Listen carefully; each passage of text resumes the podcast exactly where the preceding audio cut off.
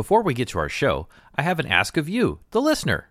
If you're new to us, or you've enjoyed us for over the last four plus years and have gotten value out of listening, whether that be a new place to eat or a conversation that you've enjoyed, please consider sending some value our way.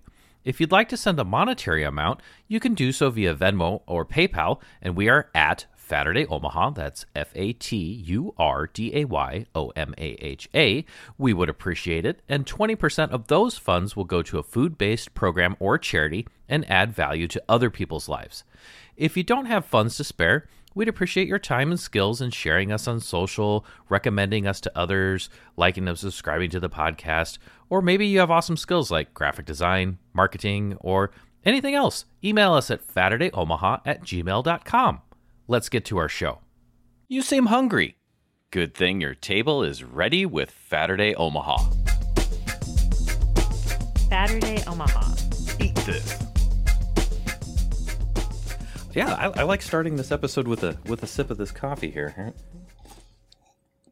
Oh, it does have a sweet note. Yeah, Oh my goodness. yeah, it's super wild. Wow, wow. So as as we roll into this this episode, this is going to be the first coffee introduced episode. There's coffee that was brewed right before we started here, and Isaiah Sheese is here, owner and operator of Archetype Coffee, and he just brewed up some amazing coffee. And can you tell me again what those beans were, and then we'll get into some more conversation because this pretty much there was a bottle of I don't know like nineteen you know fifty champagne, but the coffee version that just got opened here. So so what what are we drinking? Yeah, so this is uh, it's it's called Eugenioides is the varietal, and so it's basically a parent of Arabica. So if you look at like the whole family tree, like this is all Arabica, this is Robusta. You don't want to drink it. Down here are the parents, and so this is one of the parents that was almost extinct. That uh, a really fancy farm called Finca Inmaculada um, basically resurrected, and so yeah, that's what you're drinking. You said that this is a, a very limited bean. I think you said the the actual berry that comes off of the plant is very small, so you Yeah. need you need more of them to to get a large yield. Um, and then on top of that, you had mentioned that because the amount of caffeine is a little bit less in the bean, that it's not quite as bitter, and also that this has a sweet note. And it de- it if if I didn't know, I would almost say you put a little bit of sugar in here, but you didn't. I watched you watched you make this, so. Yeah, no no sleight of hand. Wow. but but science happening here. I'm going to take another sip here. This is going to be the most this best caffeinated episode of Faturday Omaha ever. So, so glad that you're here.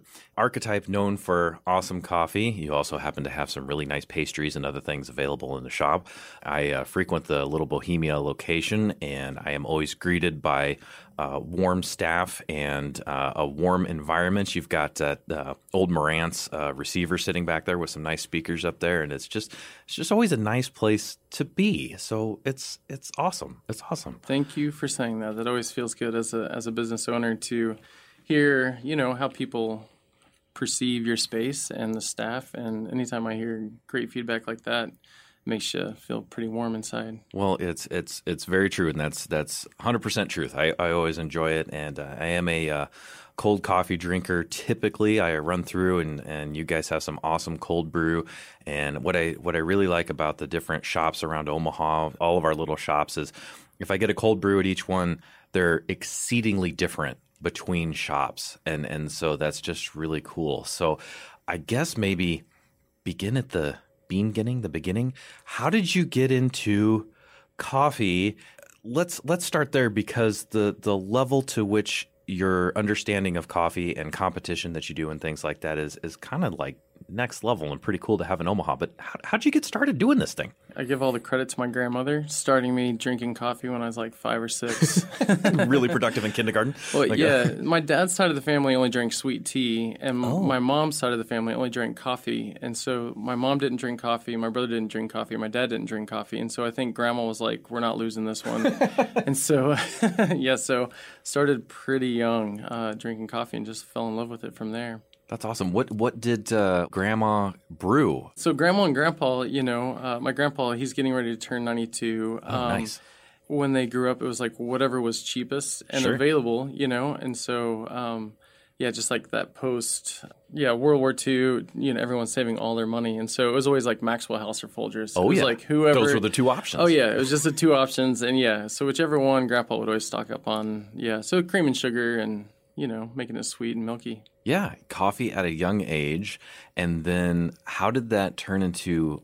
I want to start providing coffee for the the world through Archetype. The short, long story is no, I was living in Tulsa, Oklahoma uh, after school, and I had a friend that opened a coffee shop and asked if I wanted to help. And so I started working for her, and that was kind of like the old school mom and pop shop of like, there's 20, 30 different flavors. You know, Melinda would make you a suicide latte if you want, like, you know, and like, think it's the greatest thing. We had plenty of blended drinks, and so but then I just kind of started diving deeper into coffee. And so there was a local roaster that opened up. He'd been roasting, and his coffee was very different than what we were serving. And so I, I just started picking his brain. And he's like, "Hey, why don't you come come work for me?" And so I broke up with Melinda. God love her. They're still going. It's called Shades of Brown. Um, Oh, still nice. open in Tulsa. And so started working for Double Shot Coffee. Um, his claim to fame was getting sued by Starbucks over the name and winning. Oh really? Yeah, because they have that little double shot coffee drink. Oh yeah. Yeah, so he got sued and he wasn't gonna get pushed around, and so ended up winning the lawsuit and keeping the name. Wow. Yeah, so Brian had taken me down to Colombia on a trip, and uh, I just kind of fell in love with it. You know, the people, the culture. Um, there's very few industries that you can affect positive change locally, nationally, and globally, and coffee is kind of one of those Yeah.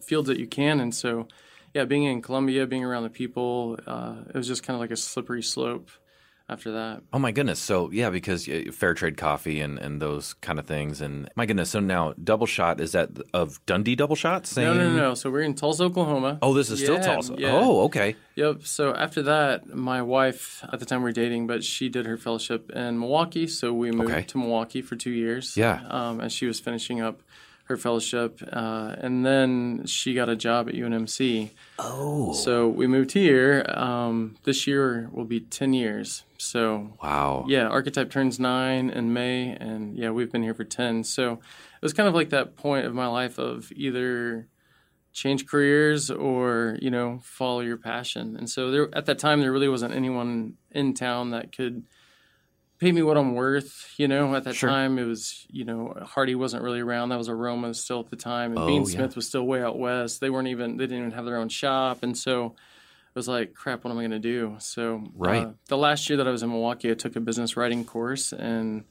tried to put together a business plan. Uh, didn't really have any money, and then just figured it out when I got here. Holy smokes, that's Yeah. awesome. Well, so while you were still in Oklahoma, is that when you ended up in uh, taking the trip to Colombia? Then, And Yeah. then- okay, so you got to see coffee at the source, I, and like you said, a slippery slope there. And I have a feeling seeing the production and those things, since you're already interested in coffee, probably like kind of doubled down on your interest of like, hey, here it is, and here's how you know where it's coming from and how that happens. Oh, and stuff. absolutely. Yeah, and while I was in Tulsa too, uh, Barista Magazine had just come out, and they had these little like uh, barista playing cards, like trading cards, like you know, like baseball, basketball, you know. Oh, Cards. cool.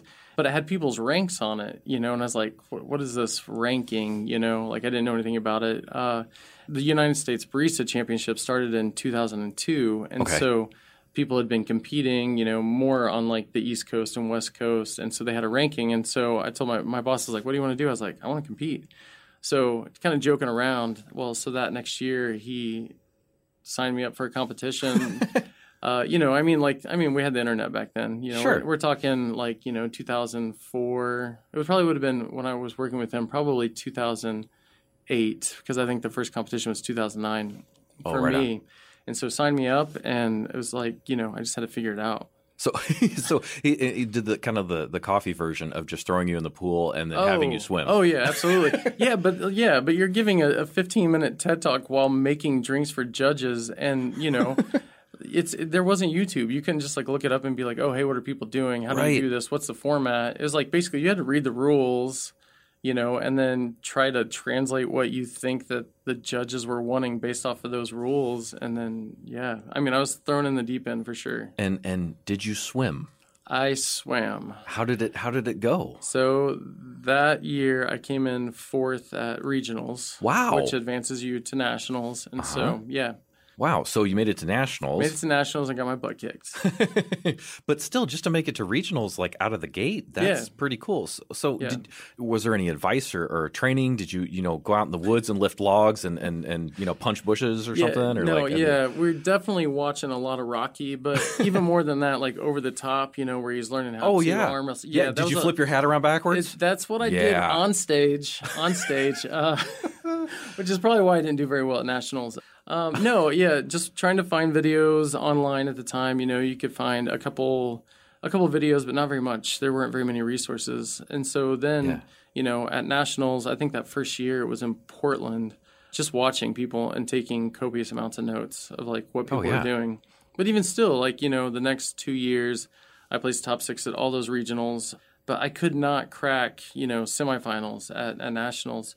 When we moved here, I took a year off and judged while I was doing the build out of the shop. oh, okay. And so when I judged, it was like the most eye opening thing that I've ever seen in my life. Just see it from the other perspective. I wasn't playing the same game. Like I was playing the same game at regionals, but Yeah. like at the national level, I just did not understand how they were interpreting the rules and where to get the points. yeah.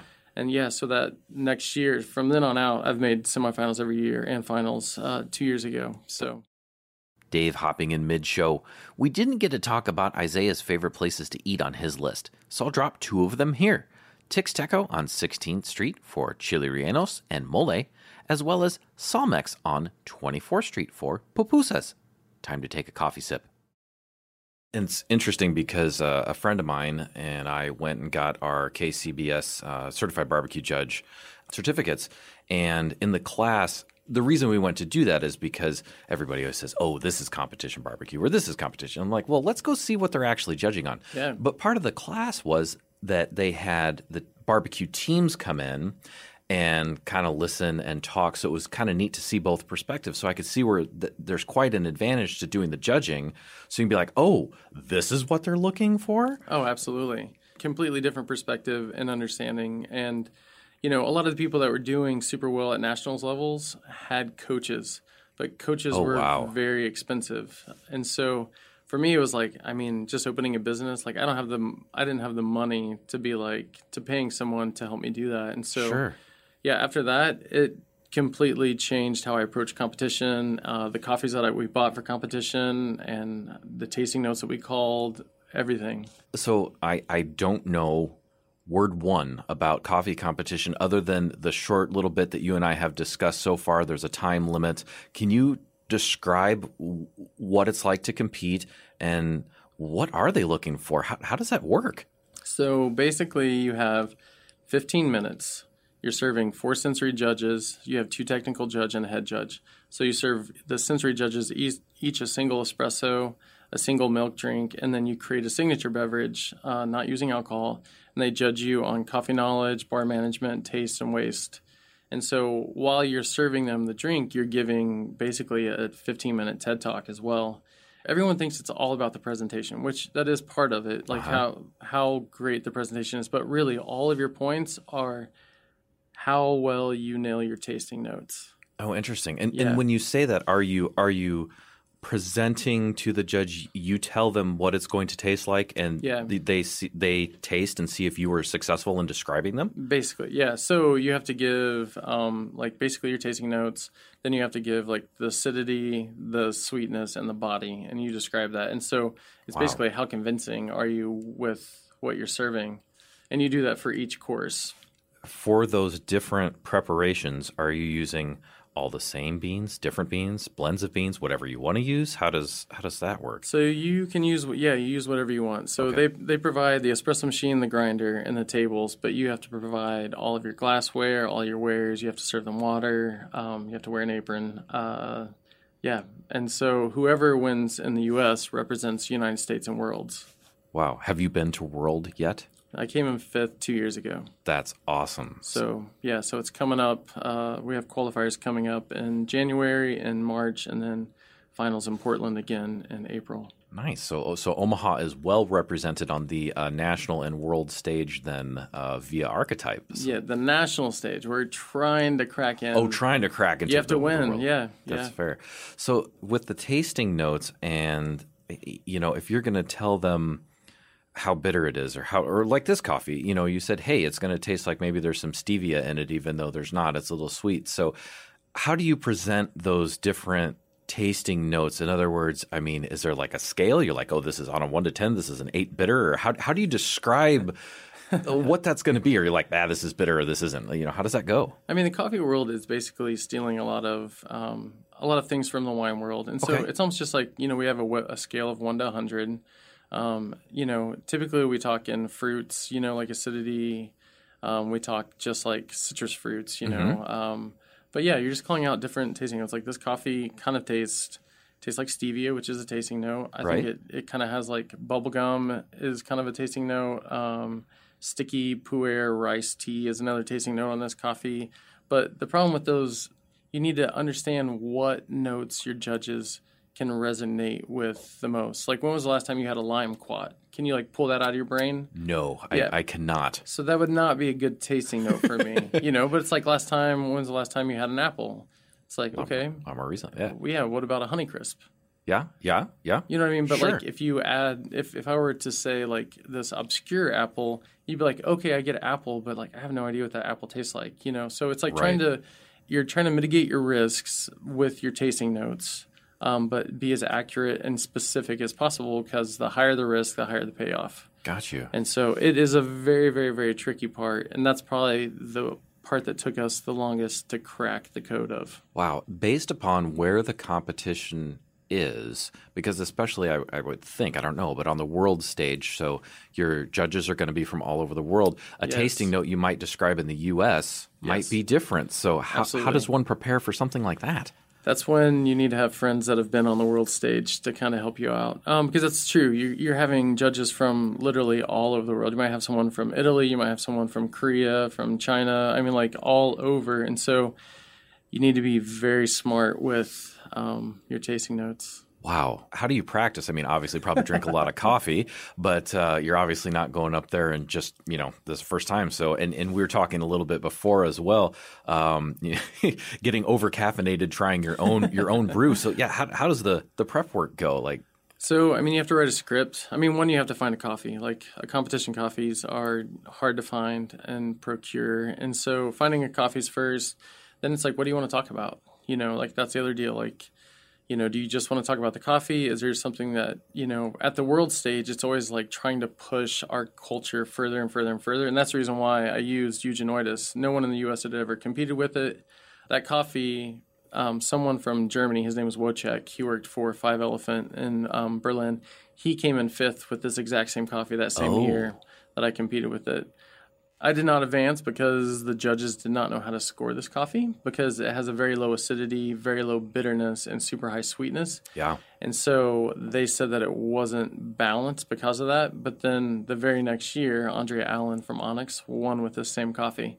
I'll so it's like sometimes it's like you just have to. I always talk about being on the cutting edge or bleeding edge. yeah, And some of those competitions, you know, in the U.S., you want to be on the cutting edge. Um, I mean, you want to be on the bleeding edge and not the cutting edge because you're too far ahead of the the game. ahead of you the know? curve. Yeah.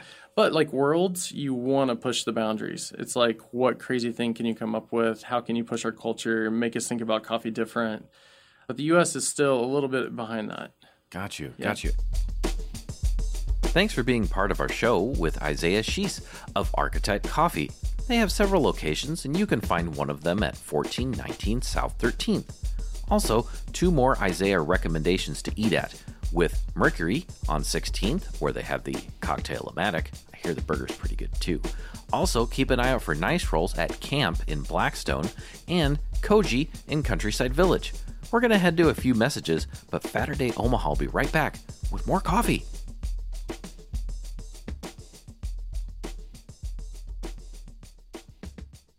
Quick break and a note that if you'd like to support our show, you can do so via Venmo or PayPal with the handle at Faturday Omaha. That's F A T U R D A Y O M A H A. And if money isn't the thing, but you have talents or time you can lend our way, just shoot us an email at FaturdayOmaha at gmail.com or share and interact with us on social and help us grow. Back to the show. Welcome back to Faturday Omaha. Dave Zorko here, and today we are talking all things coffee with Isaiah Sheese, the owner of Archetype Coffee. Isaiah was prepping for coffee competition when we recorded this, and he even brought some amazing beanie goodness to the studio. This is a great conversation, and I learned a lot. I hope you enjoy our talk too. So you had mentioned finding a competition bean. What makes a bean a competition bean versus ending up in my Maxwell House thing that that maybe my grandma's putting together? So we talked about scores from one to hundred. Yeah. You want a you want a coffee that's ninety above, ninety plus, and those coffees are just, you know, I mean, I can list the coffees that in my brain that I've had that are ninety plus. You know, like to break that ninety point line is really hard to get there and achieve, and there's not a ton of farms that are doing it. But the problem for me is the goal has always been to win with a smallholder farm. And so two years ago when I came in fifth, I used a farm called Finca Deborah in Panama. And, and I mean, that coffee is absurdly expensive and it is not a smallholder farm, you know? Yeah. But those are the guys that have the money to produce that type of coffee. But Yeah. for me, it's always been like, you know, who pays our bills? You know, we sell like 1% of in a year. That's probably how much of those types of coffees we sell on our website. Yeah. But, you know, like our daily drinkers, the ones that actually pay our bills, like those coffee farmers should be just as celebrated as those other ones. Yeah. So it's always been like this hard dance for me to figure out, you know, Trying to represent both Yeah. coffee types at the same time. Absolutely, Yeah. absolutely. So, I mean, my moral standards a little bit higher, Sure. and like I'm a very idealist when it comes to you know coffee, and and so yeah, that's it's a hard, it's tricky dance. Yeah, yeah. Well, I mean, and you're you're a small local business owner. You're Yeah. representing other small businesses. You put a lot of pride in in your product, and and you want to make sure that you know that the word gets out there. So, when you said one to a hundred, now is that an objective scale when you're looking at those beans, or I, I'm still so interested in the the separation of Sure. competition to non-competition coffee. Like, how do you decide it's a ninety, or you try it and you're like, yeah, it's a ninety. So the specialty coffee industry, in order to be specialty coffee, has to score at least an 80. Below 80 is going to be what we call commodity grade. Okay. And so all the coffees that archetypes, you know, we serve are all above 80. Most of the coffees we try to like 84 and above. So like even our espresso blend, which would be a cheaper coffee than your daily, you know, I mean, than some of our single origin coffees, like it's still going to be an 84, 85. So what we're always looking for is like sweetness, clarity. But the specialty coffee, you cup coffees, and that's how you score them. So just like you're tasting wine, Okay. what we do is we it's called cupping you put the coffee in a bowl you fill it up with water so you score the dry aroma the wet aroma then you score the acidity sweetness bitterness clarity and then the aftertaste and so each of each one of those categories gets 10 points and there's 10 categories and so it adds up to 100 and okay. so whether you're in Omaha, Nebraska, or whether we're in Ethiopia, we're all going to cup the exact same protocol, and we have cupping sheets here, just like they do there. Got you, got you. Okay, so so as you are trying these coffees, though, are you rating them for yourself, and you try it, and you're like, I believe that this is Oh, an absolutely. eighty. Okay, so Yeah. it's, it's not like the industry or the farm has already. They don't hand you this sheet and say, Isaiah, this is a this is a ninety five. Some farms do. Oh, interesting. Yeah. So I mean that's like I mean, obviously tasting is very subjective, but to be for us, like an Archetype, to be a good taster, you need to be very objective. And so Mm-hmm. even if there's like an origin that I particularly don't care for, a processing style or a varietal that I don't personally um, like, Yeah. can I still score it well? You know, so Sumatra is not my favorite origin. They're really earthy. They're super huge body.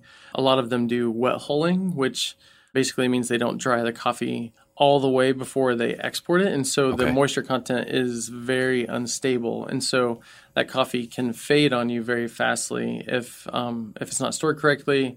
And so I don't particularly care for them. But if I'm a good taster, can I score a whole table of 20 Sumatran coffees and tell you which one is done well and which one's not done well? And so that just comes from lots of experience, lots of training, and understanding what's defects, what's you know preference, and what's you know good and what's not. Dave hopping in mid show. Hope you're enjoying our show with Isaiah Sheese of Archetype Coffee, whose Blackstone location is at 3926 Farnam. Thanks for being with us today, and we'll get back at it in just a moment.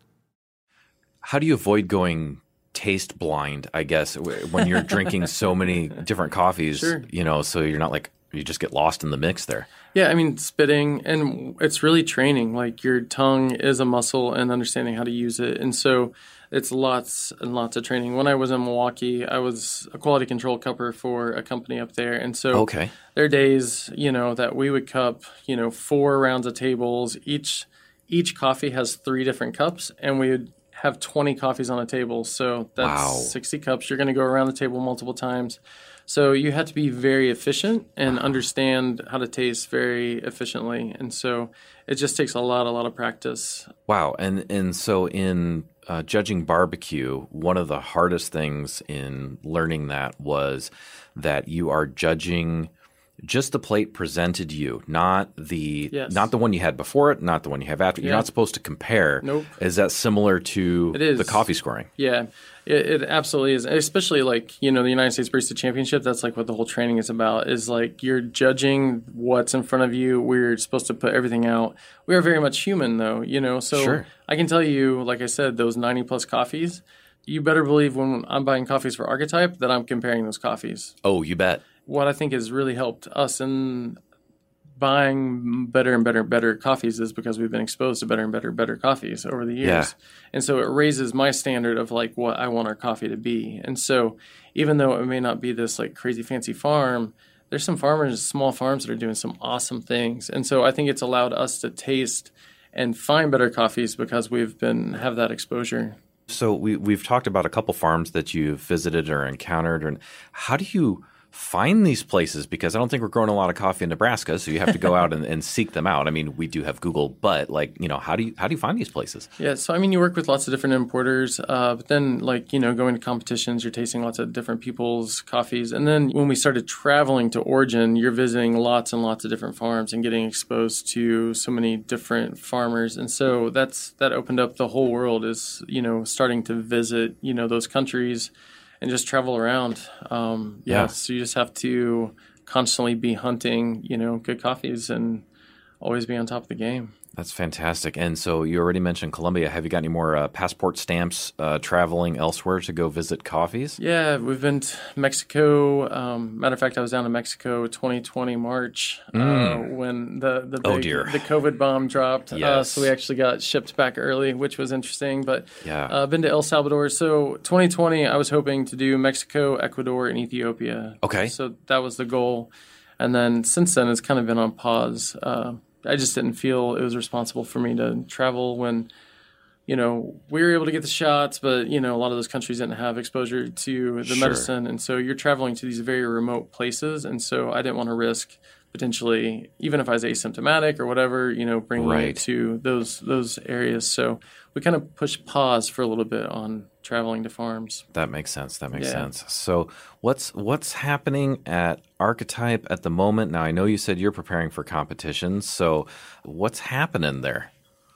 Yeah, so it's competition season, uh, which is always tricky because we come out of holiday season, and you're just like. Right in it. No, it's just right in. It's like the worst. It's like the busiest time, and then normally it's like, oh, we've got a little lull. But since it's competition, you just put your head head down, and so, um, yeah, we just bought a brand new roaster uh, called Stronghold Okay. um, for competition coffees, and so we just got that. So we're trying to get that hooked up and dial in. Um, we have three coffees for competition that we're hopefully going to be using, and so really it's just got our our head down trying to run as Trying to- fast towards that. Yeah. trying to do all those things. So, how does the coffee that you get because you you roast all of your coffee at Yeah. Archetype? How does the coffee come to you? Is it you know berries, dried berries? How, how does that work? No, so it's green. So coffee is the seed of a coffee cherry.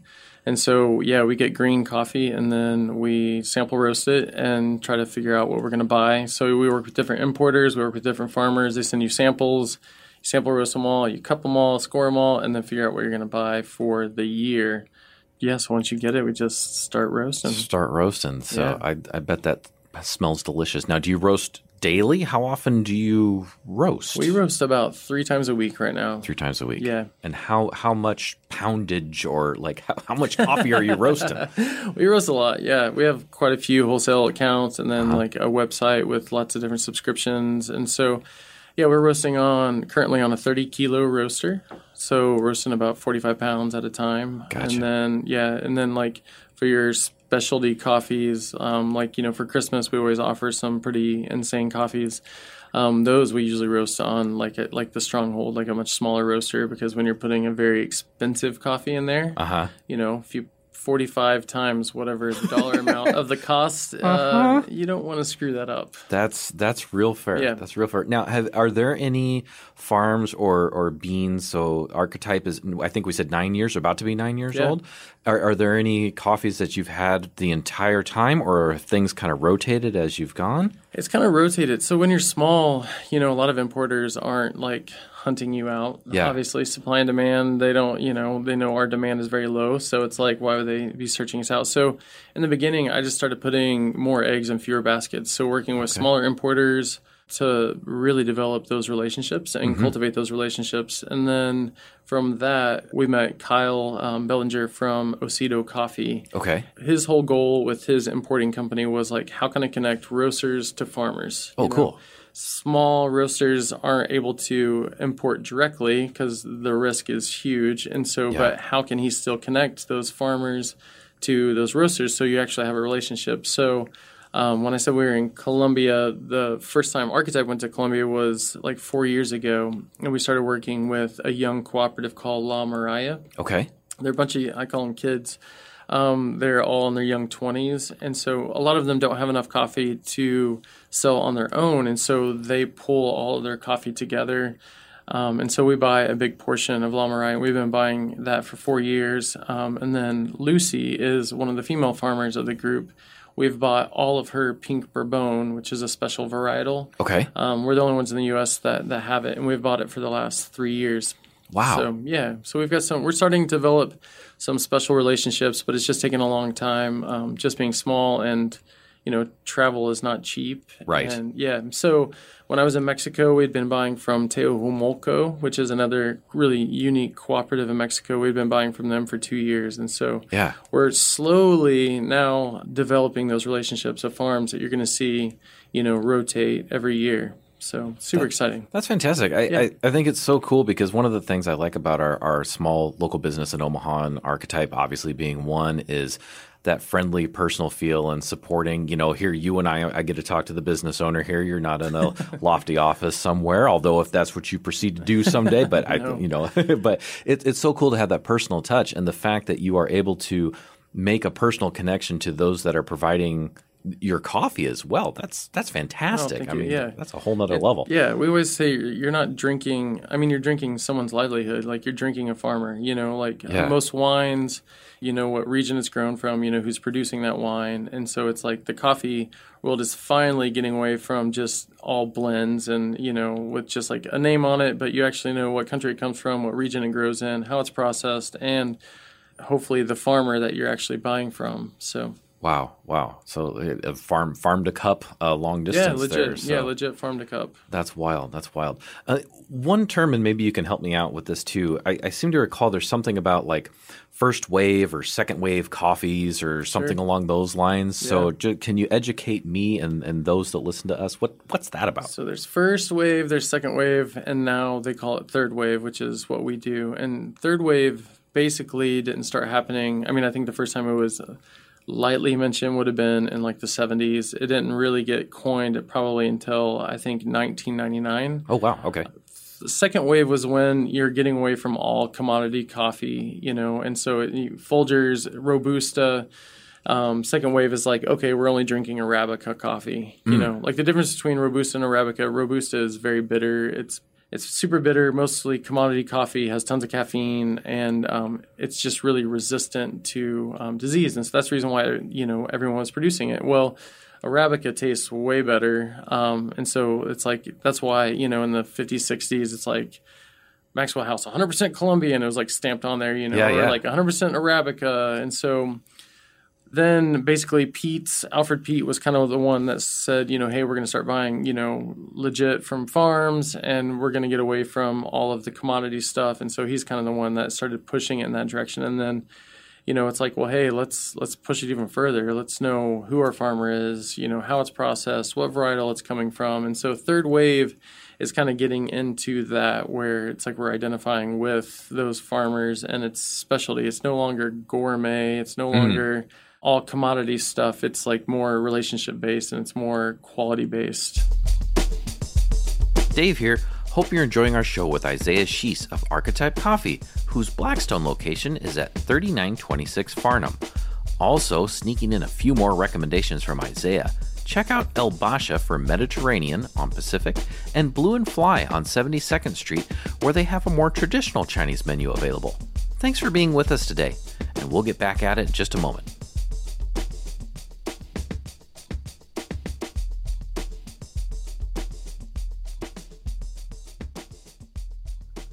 Last stop before the end of the show. If you've got value in your life from our show, be that entertainment, information, or maybe just a laugh, please consider sending value our way via Venmo or PayPal with at Faturday Omaha. That's F A T U R D A Y O M A H A. And 20% of monetary contributions will go to a food based program or charity. Truly, thank you for listening and all your support. Welcome back to Faturday Omaha. Dave Zorko here, and today we are talking all things coffee with Isaiah Sheese, the owner of Archetype Coffee.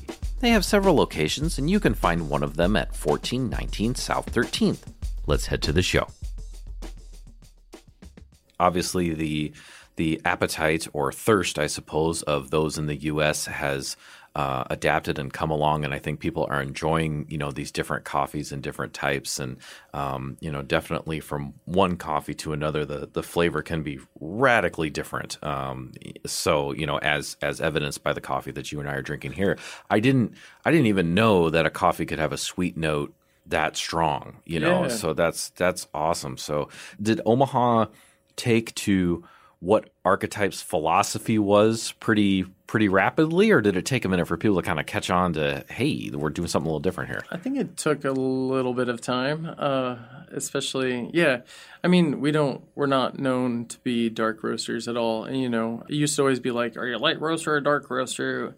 That's not how we like to talk about coffee. Like we like to choose a profile that's going to showcase the farm, the varietal, the processing. And so, you know, when we're buying coffees, instead of doing light or dark, our goal is like buying wine or beer. You know, like you can buy beers that are light or beers that are, you know, have a big body. So, same way with us, we like to. If you want a coffee that's going to be heavier, like a Brazil is going to be heavier. It's going to be fuller bodied. It's going to be like nutty, more on the earthy side of things. But then we have coffees like, you know, our natural process Ethiopians are going to taste like you're drinking fruit juice. oh wow And so our goal is to develop the coffee fully and properly. So you're penetrating the inside of the green coffee and making sure that you're developing it enough so that you're not getting any roast off taste of underdevelopment and you're not getting any roast off taste of overdevelopment. So we try to hit that sweet spot. goodness gracious We use lots of science. We have an Agtron, which basically reads your roast color. So you, t- it basically almost like takes a picture of the outside and it'll tell you what degree of color that is, and then you grind it, the same one, and it'll basically take kind of like another picture. This I'm simplifying it, simplifying it, sure and it'll tell you the color on the inside. So it'll tell you your degree of roast from the outside to the inside. oh so so how well is that when you were when you were discussing the the, The of penetration it. of, the roast was how Yep. far into the bean it, it Absolutely. wow there's lots of different defects. So like there's green defects, there's roast defects. And so like we try to mitigate all of those and use science as much as possible uh, to figure that out. So you, the end customer, aren't tasting those. Wow, wow. Yeah. And I, I assume there's there's lots of tasting and lab experiments to make sure that you Yes. you have the right thing and the thing that you want to, to Yeah, serve. we use psychrometers. Um, we have moisture density readers. So we have a refractometer. We've got lots of toys. Okay, so so the the the Agtron was the one that was checking The the, out, roast color. the, Yes. the roast color outside and inside Yeah. of beans, and then you mentioned three other things there. psychrometer. Yeah, what's a, what what is that? It's a wa- it's a water activity meter. So Okay. coffee's a seed. You know, it's not a bean. It's not a legume. You know, Right. uh, and so to be specialty grade, it has to be dried to a certain certain moisture content. Okay, And so that's why we have the density moisture reader. So that will tell us, you know, is it dried um, to the right moisture content? Well, psychrometer will tell you the water activity. So is that moisture that is in there stable? oh, And so mostly importers are the only ones that have those tools. But um, there are lots of defects, like I said, and so transportation is getting crazier and crazier. Sure. So, you know, is a shipping container sitting out in the ocean waiting to be unloaded for way too long? And so, once again, this is a seed, Right. and so it has a shelf life. And so, the only way that we can make sure that we're getting coffee that is super stable and going to be the best quality for Omaha to drink Yeah. is to make sure that we have those tools um, that importers are using as well. Wow. And then the uh, I think it was a refractometer. There was one that you Yeah. okay yeah. So you were explaining this to me a little bit earlier, but this is this is cool. I, I like a little bit of some physics and science too. So so how does that work and what does it do? So a refractometer will tell you exactly what your total dissolved solid is. So we take coffee, we grind it, we pour water over it. So what's soluble material is about 30%. Um, so if you just keep running water over it, that's going to be soluble. The rest is the coffee grounds that we just throw away. But of the 30%, you actually only want to extract around 18 to 22%. And so a refractometer will tell you exactly how much you've dissolved and give you a reading. And then you have to be able to correlate that to taste. So once again, like it, it gives you a reading, but you still have to be able to understand what that reading means and how it tastes and how it applies to your beverage. The the human factor is, Yeah. is still there. It's still Absolutely. there. Yeah. Now, do you are the coffees that you prepare for competition? Um, do you you know are they roasted differently? I know you said too that depending on where the competition is, you might get something that's way out of the box or, or not as out of the Yeah. box. Or is there a um, a hard difference, I suppose, from the coffee that I'm going to get at the, the counter at Archetype versus what you might serve in competition, or I might get a competition coffee there. I yeah, like how does how does that work? We yeah, usually after competition I'll serve my competition coffee. We usually do it like one or two days. They're usually really expensive and so it's kind of a tricky thing to navigate. Yeah. You know, like once coffee is roasted, um, it's a perishable product, you know, so there's a shelf life of it. So even normally when I'm competing, there's a certain day that I'm gonna brew that coffee on for competition. Um, usually it's around like day 13 to 15 off of roast. And so, you know, when you roast that expensive coffee, you just don't want it sitting on the shelf. Sure. So that's normally the reason why in Omaha we'll just do like one or two special days, put a blast out and be like, hey, we're serving this, come and get it. Um, Lim- yeah. Limited engagement. Limited engagement for sure. That's awesome. That's awesome. There's just so many bits and pieces, and so for for those out there that thought there was just some some beans that you threw in a cup, there's obviously a lot more to it, especially when you're putting the care and time that that Isaiah, you and Arch- Archetype are putting in there. Um, so with the with the beans, and, and so you actually brought uh, some some beans with you. I've got a uh, an Ethiopian looks like here with notes of gin and tonic, uh, bergamot and apricot, and some one from Honduras with brown sugar, cacao nib, and cashew flavor. So very different Very different. different. So sounds like you've done the the hard work ahead of time, so that by the time it gets either in my cup that I get at Archetype or or these beans uh, that are whole bean here, um, you've done that hard work. So. I mean, it's pretty easy if somebody comes into Archetype, they can just buy a cup and enjoy your Yeah. your, your labor there. Um, but if if somebody's going to make it at home, do you have any like you know brewing tips or anything to make sure you get a decent cup of coffee for yourself if you if you do pick up some whole bean here? Yeah, absolutely. Uh, your coffee's only as good as your water. So coffee's 98% water, so you want to make sure that you're using good water. So filtered water, spring water is great. There's like third wave packets, third wave water packets. Oh, really? There's a couple different companies that do it, but it's basically all the exact minerals that you need, the pH that you need to make the best coffee. So you basically Wow. buy a gallon of distilled water, you dump that packet in there and shake it up, and then you have perfect brewing water. Oh, So for the coffee geeks at home that want to have the same water that we use, like Yeah. that's the way to do it. Otherwise, I say just get a great spring water. The next thing is just a good grinder. You know, you want a burr grinder. If you're using a blade grinder, the problem with it is is you're going to have lots of fines and lots of boulders, and so you're going to Yeah. have a very uneven extraction because the fines will over extract, the boulders will under extract, and so it's never going to be consistent. Other than that, you know, I mean, people don't realize like you're calibrated to drinking your coffee how you brew it at home every day. ah, So I can elevate your game, but honestly, like our coffee is awesome. So if you're doing it the same way that you're doing it, like you're gonna enjoy it just about the same. When you mentioned the third wave coffee packet and the minerals, so distilled water, but you need minerals and things in the water to extract flavors from coffee. You don't want yeah, anything don't that's want just with water. nothing. Yeah, no, Yeah. yeah. So you want a, a specific alkalinity, you want a specific hardness, and so if for coffee to extract, you need minerals in it. We always say like water's a recipe. Yeah. There's some companies out there that will sell you all the different things that you need. So if you wanted to kind of go like Bill Nye Science Guy on it, Yeah. And so like for competition, Jesus, one of my baristas, he'll be in the Brewers Cup as well. So I'll be in Brewers Cup and barista. He does Brewers Cup. We've been messing around with all sort of different like water recipes, and it's amazing. Like you'll have a coffee and you'll drink it, and you're like, "Oh, this is pretty good." And the next one, same exact coffee, same brew method, same everything, just different water. Yeah. completely transforms it. No kidding. Yeah, so the coffee that he's going to be competing with, we've on our third or fourth different water. Isaiah was prepping for coffee competition when we recorded this, and he even brought some amazing beanie goodness to the studio. This is a great conversation, and I learned a lot. I hope you enjoy our talk too. Wow, it makes total sense hearing it from you, but I wouldn't have thought about that. I think I Yeah. would I- instantly go to the beans, the beans, the beans, the beans. Yeah, beans, beans, beans, but water, water, water. But water, but like like you said that that you know ninety percent or 90 90 x 98, percent, ninety eight percent. yeah. So you you better think about that because that's Yeah. honestly the number one ingredient. yeah, you it's know. huge. it's huge. Wow, your fourth water. Yeah, the one that he did today is pretty awesome. So we might stick with it. We'll we'll give it a couple days and try it again. So you prepared this coffee for us to, to share this evening, and, Yeah. and so uh, tell me about the water that I'm drinking. And what am I drinking? So our water, uh, we worked with Phil from uh, Futuramics. Uh, he has a little water company. They do um, reverse osmosis. So before I opened Archetype, I had him make me up like ten different waters. yeah, we had our coffee and we cupped the coffee with the 10 different waters. We narrowed it down to our three, and then we tasted it multiple times just to see which one. And we ended up with a specific water that we like with our coffee. So the other thing that people don't think about is we roast our coffee for our water. sure, okay. You know what I mean? So Yeah. that's like the tricky thing is like you, people are like, oh, it doesn't taste like it like it does at, at the shop, and I'm like, well, it's our water. So then I try to give people pointers on like, well, what water are you using? Because you know, if you're just using Brita water, it takes all the bad aromas out of it, but it's still very hard, hard water, and so it's, mm-hmm. the coffee's not going to be near as vibrant and sparkly mm-hmm. as it is in the shop.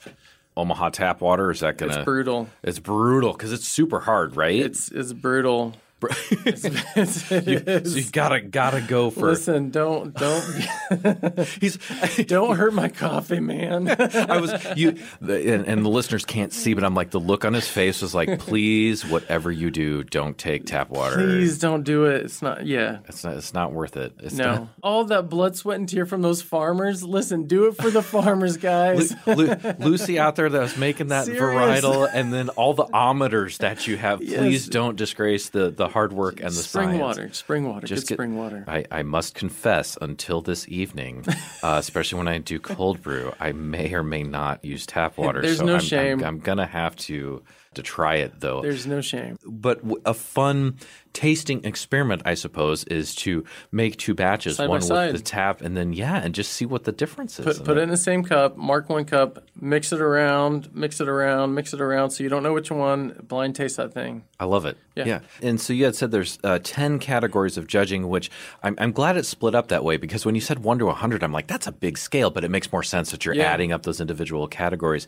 Is there like a website out there where somebody can like download the tasting sheet so Yeah. that you could grade your own coffee? Yeah, Specialty Coffee Association. I Perfect. Mean, it, it's all there. That's awesome. That's They- awesome. Yeah, they've got a flavor wheel too, which is a great tool um, that they redid the last couple of years, and so it's just like a flavor tasting wheel. Yeah. So just like wine, and it has like the defects on one side, and then it has all the positive characteristics. So you know, it starts with like earthy things, like the positive earthy notes, um, like chocolate, and then like citrus fruits, all the way to berries, and all the way around. This this sounds like a, one of the possibly best like office team building things ever would Oh, be like a big coffee tasting. Yeah, absolutely. because not only would it be delicious and fun, but everybody's going to be highly caffeinated Oh, yeah. com- coming out of there. So it gets rowdy. The rowdy coffee tasting. so and and are there coffees out there? So no, this particular coffee has a little less caffeine level in it. So if, Yeah. if somebody you know if caffeine affects them strangely or anything, any recommendations on on something that that may not be as caffeinated that uh, you know folks can typically get or or something? I mean, we've had decaf coffee that's great. In the old days, like decaf was pretty trashy. it was Yeah. pretty terrible. Like in the beginning, I was like, I'm not serving decaf, like because it just didn't taste good. sure. Um, but basically, they've, you know, in the early years, they were using formaldehyde. oh dear. Yeah, which most people didn't realize that, and so that's Yeah. the reason why Swiss water became so popular is because it's like, oh, is this Swiss water process? Because it's like you don't want to use crazy chemicals, you don't want to drink it, right? Ingest it. Well, now even years, you know, gone by, now they're using ethyl acetate, which are like sugar. It's like alcohols from sugars, Okay. And they actually are able to extract the the caffeine out, and it keeps a lot more of the integrity of the coffee together. So our decaf actually tastes like coffee, which is really nice. Which is really weird to say, but like Yeah. in the early years when I was doing coffee, like you'd open the decaf bin, and it, I'm telling you, it smelled like McNuggets from McDonald's. and the only reason why I know that is because I worked there in high school. So, so you know. so I know I'm like, oh yeah, this is chicken nuggets. It was always the weirdest thing. I was like, how do people drink this? And so, yeah, the last like you know you know ten years they've done they've light years of research and come a long way to ma- actually making it taste good. That's awesome. That's Yeah. awesome. Yeah. I, I mean, now if you if you did have a coffee that tasted like McNuggets, I, I don't know. I- I'm- no, no, no. no. Let's Maybe- just- no, maybe maybe no, no, no, no. Maybe McRib. No, No. definitely no. That's fantastic. That's fantastic. So, well, good deal. So, um, so more preparation for competition coming up. Yeah. And uh, Archetype always has has good things happening and, and a warm environment there as as always, and knowledgeable staff that you know knows what's going on. And Thank you. so, um, and yeah, it's a good deal. Any anything else happening in the, the local coffee scene at Archetype anywhere that you you want to get out there and and t- let the people know? Let the people know. yeah, what, what yeah. let Any, any- people know about. your your soapbox. Preach on on on, on some coffee No, here. Okay. support local. Yeah. You know, quit quit going to scooters and Starbucks and uh, Dunkin' Donuts, and s there's plenty of coffee shops out there. I mean, Hardy has multiple locations. Yeah.